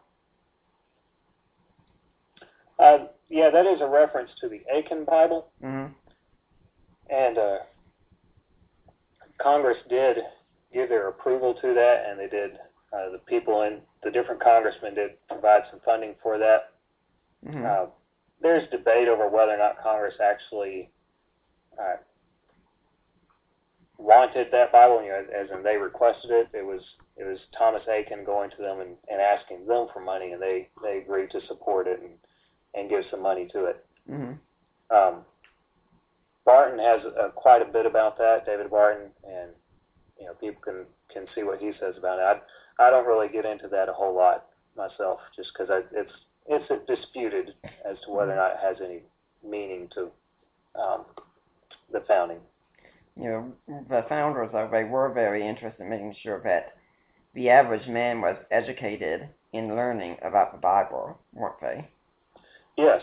Uh, for example, uh, Benjamin Rush would be be a good one to look at for that, and mm uh, he was very interested in education and making sure that uh, everyone in America was able to get a quality education. Mm. And uh, one of the things that he said was necessary was to understand the Bible. In fact, you could not be considered educated, even if you were a, an atheist or a deist. You were not considered educated during that time period if you were not very familiar with the Bible and what the Bible said. Mm-hmm. And this would even include in the public school system, wouldn't it? Yes, yes. The all all education was supposed to be uh, inclusive of the teachings of the Bible, and it was. I mean, you you have any anything that the founders wrote about education, they're going to write about teaching the morals of the Bible. Mm-hmm. Even with Thomas Jefferson, his whole purpose in creating the Jefferson Bible was so that he could teach people the philosophy of Christ. Mm-hmm. Now, if we got started with this great run and then we get up to even over 100 years later and we've still got the United States as a Christian nation, where exactly did we go off the beaten path? Well, it's it's every time in our history that we have turned away from God, and mm-hmm. it, it's not just right now uh, yeah. that we're doing that. Even while the founders were still alive, uh, you had people that were uh, as a culture, we were moving away from the principles of, of God. Mm-hmm.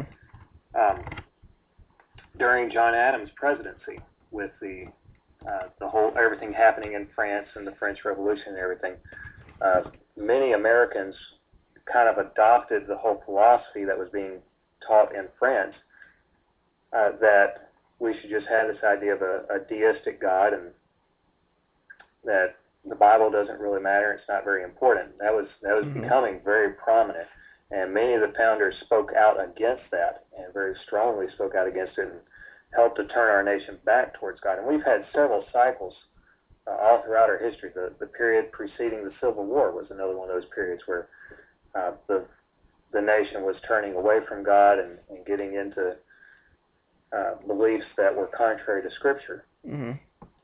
Uh, and every time we've had men that have been good Christian men who have stood up and declared that what the nation is doing is wrong and that the nation needs to repent. We've had multiple revivals throughout our nation, referred to many times as great awakenings, mm-hmm. uh, that have been cases in which the, the average people have recognized that what these men are saying is true and that they need to come back to God, and they've just poured their hearts out to God in repentance, and God has worked mightily and brought our nation back from the, the brink of destruction on many, many occasions throughout our past. Mm-hmm. And that could happen again now. Right? The current path that we're on, you could say it started in the 20s, you could say it started in the 60s, depending on, on who you talk to, which historian. Uh, but again, it's just people turning away from God. And when they turn away from God, they want to look for uh, other sources for ideas on how to govern.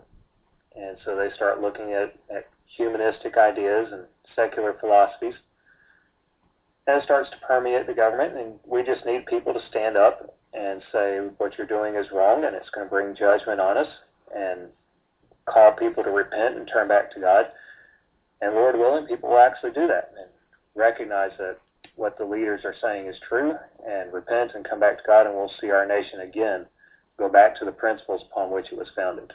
Eva, we're moving into the last 20 minutes of our show, so let's do try and bring this up to what's going on today. I mm, mean, today, we know that morally, in many other cases, our country isn't what it should be, and we seem to be losing that great American dream, the American exceptionalism that we've had. But I still hold the belief that this is still the greatest country on Earth. I mean, do you agree with that?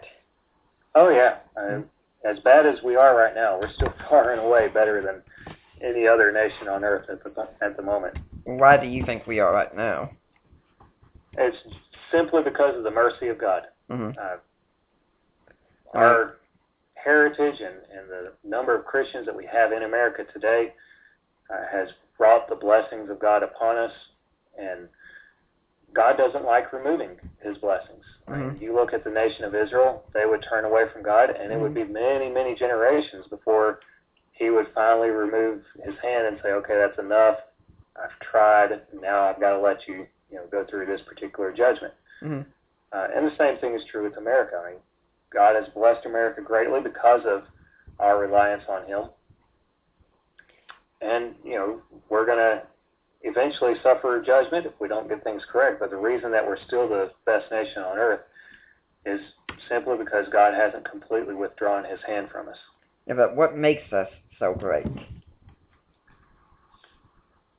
Uh, what makes us so great would be the the goodness of the people mm-hmm. that are in America. Mm. Uh, you have Alexis de Tocqueville wrote about that when he came through and uh, toured America and said, America is great because she is good. When America ceases to be good, she will cease to be great. Mm-hmm. And that's that's still true today, just as it was back then. When when the Christians, or when we lose Christians and people in America cease following God, uh, America will cease to be great. We will just become another another statistic in the history books. Readers of my blog know better James White and I have had some interactions back and forth lately, and whether or not I respond to the last thing in the blog, I'm still debating on that one. But now more people tell me, no, don't go, don't go ahead. You got other things to do. One thing you respond what I said was how we need to reclaim academia for Christ. Now, okay, and how do you suppose, propose to do that in a nation under the judgment of God? And i think this is the same kind of thing, and I say how do we propose to change things? One battle at a time, one heart at a time. I'm not going to look and say, our nation is under the judgment of God right now, and we're in a hopeless situation then. What do you think about that?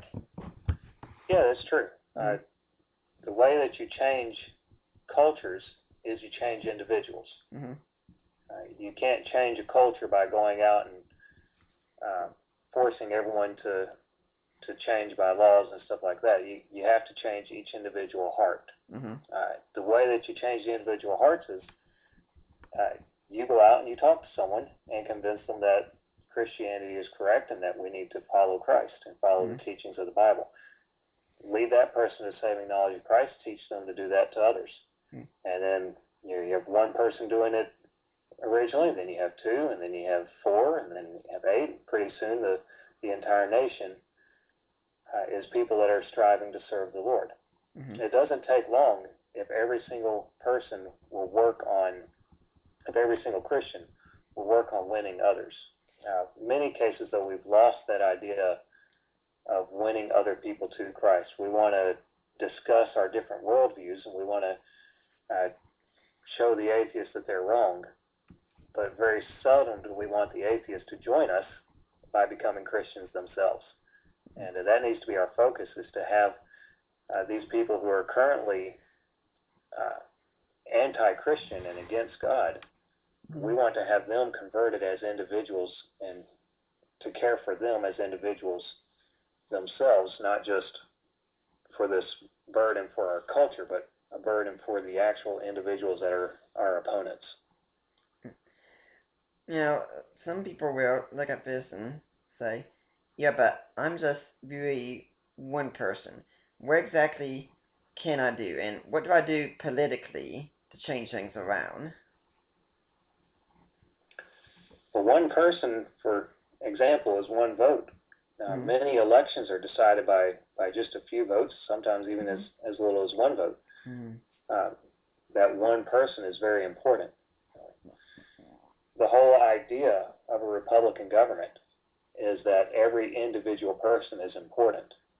Mm-hmm. That every individual person counts. If you have people that, that sit out and don't take an active part in the government, don't take an active part in the, the political system, then the whichever side gets the most individuals involved is the side that's going to win. Mm-hmm. There are far more Christians, at least professing Christians, in America today than there are of any other belief system, including uh, atheism or, or any other belief system. Mm-hmm. Um, if those Christians would get out and vote and vote according to the Bible, we would have a much better government today than we actually do. The problem is that the Christians aren't getting out and voting. They're all deciding at home, hey, you know, it doesn't matter. Uh, my vote doesn't count. The nation's going to hell in a handbasket, so why should I even bother? And they're just sitting at home not getting involved.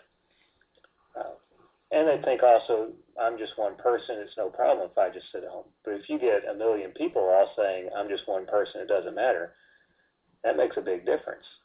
And the, the position our country is in now, politically, has a lot to do with individual Christians deciding my vote doesn't matter and, I, and just staying home. One thing I've uh, Tobin before is that if anything could show us the power that Christians have, I'm thinking about two events in recent in our recent history. First off, when A&E decided they were going to pull Duck Dynasty because of what one of the members said about homosexual behavior on there. Christians flooded their Facebook pages. They started a Facebook boycott page, and people were disconnecting Mm, the k and saying, hey, we're not, we're not, we're not going to pay for k if you're going to do this. And eventually A&E relented, Cracker Barrel relented at the same time because Christians started to boycott Cracker Barrel and said, oh, we can't do this. And then recently uh, there was a show that HGTV decided to cancel because the same views of, it, of the people who were hosting it and SunTrust said, we're not going to support them. And they issued that statement one day. Then Christians immediately went and said, okay, we're porting our accounts.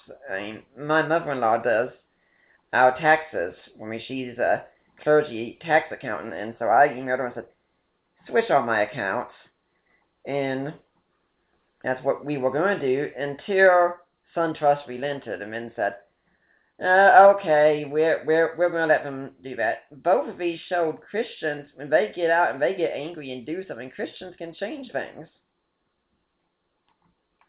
Yeah, it's very true. Um, another example, of course, would be Chick Fil A with all the oh, yeah. support that the Christians showed them mm-hmm. uh, a couple years ago, and uh, mm-hmm. uh, yeah, any any of those are, are good examples because those were just individuals mm-hmm. deciding mm-hmm. on their own to do mm-hmm. something.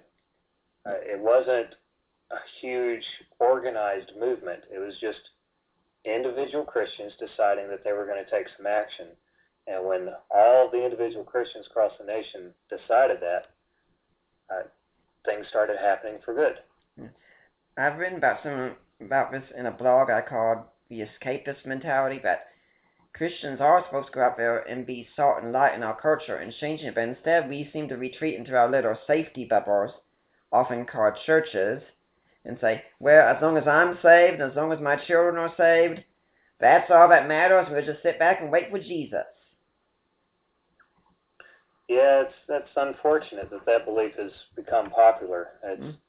it's certainly not what we find in the Bible. Mm-hmm. Okay, if there was a Christian who's listening and saying, "Hey, I, I understand. I like the idea of going out and voting and voting Christian, but what more could I do if I'm wanting to do more? Because I'm just sick of the way this country is, and I want to do even more. What do you recommend? I recommend running for office. Mm-hmm. Uh, I think every every Christian should struggle with whether or not God wants them to run for office. I think that you should take every opportunity, and not necessarily for national office, but even yeah. for just the local office there in your your city. Run for city council or uh, county commission or mm-hmm. you know anything that that you could be elected to. I mean, if you elect the dog catcher, run for dog catcher. Mm-hmm. Uh, I think Christians should be involved in government. I mean, I'm doing that myself. I, in my district, I, I really don't think I have any hope, humanly speaking, of winning.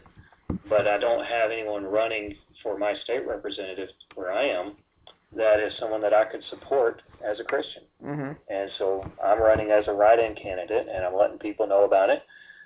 And whether or not I actually win, I'm going to be getting people talking about Christian principles and how those apply to government. And mm-hmm. I think that's the, the key. Uh, Christians need to run for office, and many people think that they should run for office only if they have a chance of winning. But really, you should run for office with the idea of using that election cycle as a means of getting people to talk about Christ and about the Bible and what the implication that has for government. And isn't this also that part of the way, reason our culture is this way? It's Christians also don't speak because they have this fear that they will offend someone who they speak to. Yeah, uh, that's that's something that a lot of people have, but uh, I, I I don't know if it's fortunately or unfortunately, I I haven't really been afraid of that myself. um, but uh, yeah, a lot of people are afraid of offending Mm-hmm. But the gospel is offensive. Right. And, you know, Jesus said they persecuted me and they're going to persecute you. And mm-hmm. you can't go through life as a Christian and live as a, the way a Christian should without offending people. It, it's just impossible. It's like trying to set the air conditioner at a church. You know, you, you, no matter what temperature you set the air conditioner at or the thermostat at, mm-hmm. you're going to have people complaining either way. So just find the, the way that's correct and the way, way that you think is best and go on regardless of who gets offended. Yeah, and would you agree that the reason that our nation is the way it is today is not because non Christians have been acting like non Christians, but it's because Christians have not been acting like Christians. The church has not been the church. Yes, that, that would be very true. Um, in Israel, you'll find many cases in the Bible where it's mentioned that God mentions a remnant. Mm. Uh, there's always a remnant that is following Him, and God determines how He's going to respond to the nation based on that remnant, not based on the the whole body, mm-hmm. but it's it's based on that remnant. You have the, one of the first examples, of course, would be when God was going to wipe out Israel mm-hmm. and mm. make a new nation just from Moses, mm-hmm. because this was right after giving the the Ten Commandments and everything from the mm-hmm. mountain and the law that God wrote down for the nation of Israel. And, and while he was doing that, they were down worshiping the golden idols. And, and God said, I'm going to destroy the whole nation, start a new nation with Moses. And Moses fell on his face and begged God not to. And God changed his mind because of the one that was staying true to him rather than based on all the others who had turned away from him. Mm-hmm. And so, do you hold out hope then despite how dark our country seems now, do you have, hold out hope that we can be great again? Oh, we certainly can. Mm-hmm. Uh, and whether we are or not, I still have hope that there's always going to be uh, a remnant in America in China in you know the darkest place of Africa. That, that God always has people there that are serving Him, mm-hmm. and our Lord's in control. It doesn't matter whether our government uh, is serving him or not, whether our nation is completely destroyed or not, uh, my peace isn't based on that. I mean, I have hope that, that God can uh, save our nation and bring our nation back to him, but that's not what I'm hoping in as far as uh, for my peace and happiness here on earth. Well, Bill, we are, we've got only about five minutes or so left in the show, and so I'm sure you've got a whole lot more we could have talked about and such, because there's no way to cover a topic this vast and just a couple of hours. If people want to find out more about you, where can they go? Do you have a blog or a website or anything they can access? I do, yes. Um, my website is increasinglearning.com. Sounds good. And uh, they can go there and, and access all of my articles. I've got several debates that I've had written debates with, with various people. Uh, those are all available on that website. Uh, videos of some uh, teaching I've done in my church is available and, and just various things. Uh, I've got a blog there that mm-hmm. uh, I try to write in regularly. I don't always succeed at that, mm-hmm. but uh, mm-hmm. all that's available at increasinglearning.com. Uh, mm-hmm. I also have pro life research that I do, and that is on personhoodinitiative.com. And so those two are my, my main websites, increasinglearning.com and personhoodinitiative.com. Okay, with about three and a half minutes to go, what final message would you like to leave for the Deeper Waters audience? Uh, well, you know, I would just say that you need to be encouraged. Uh, mm-hmm. Our nation was founded as a Christian nation. Uh, we can document that from history. We can point to that. Uh, but whether or not people accept that isn't the main thing. The main thing, of course, is teaching people about Christ and uh, winning souls for Him. And as we do that, regardless of what they think of history, as we win more souls for Christ, our nation is going to turn back to those principles that we were founded on. Mm-hmm. Uh, and so a lot of people get frustrated when they discuss with secularists or, or atheists about our nation's history, and, and they don't have the resources that they need in order to prove that uh, we actually were founded as a Christian nation, they get frustrated and, and don't want to continue talking with them. But uh, if that happens, just pursue or persevere and, and keep talking about Christ. Try to win that person for Christ, and their perspective will change. Mm-hmm.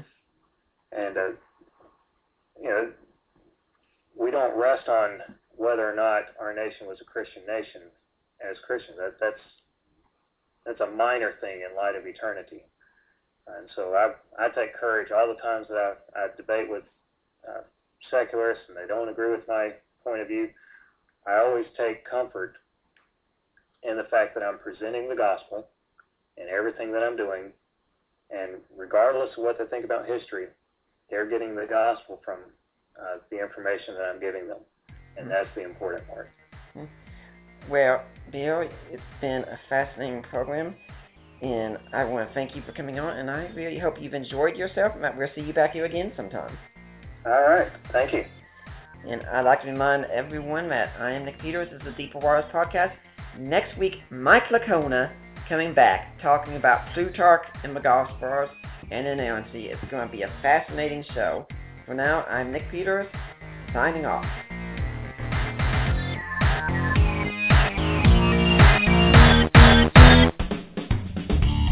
It's here, the official Rock Radio mobile app. Listen to your favorite rock radio programs on your iPhone, iPad, iPod, Kindle Fire, Android smartphone, and tablet the best thing is, it's absolutely free. Download it now from the iTunes or Google Play App Store, or get a link at our website, cyiworldwide.com. Rock Radio, Christian radio that doesn't suck. You're listening to Rock Radio 2.0.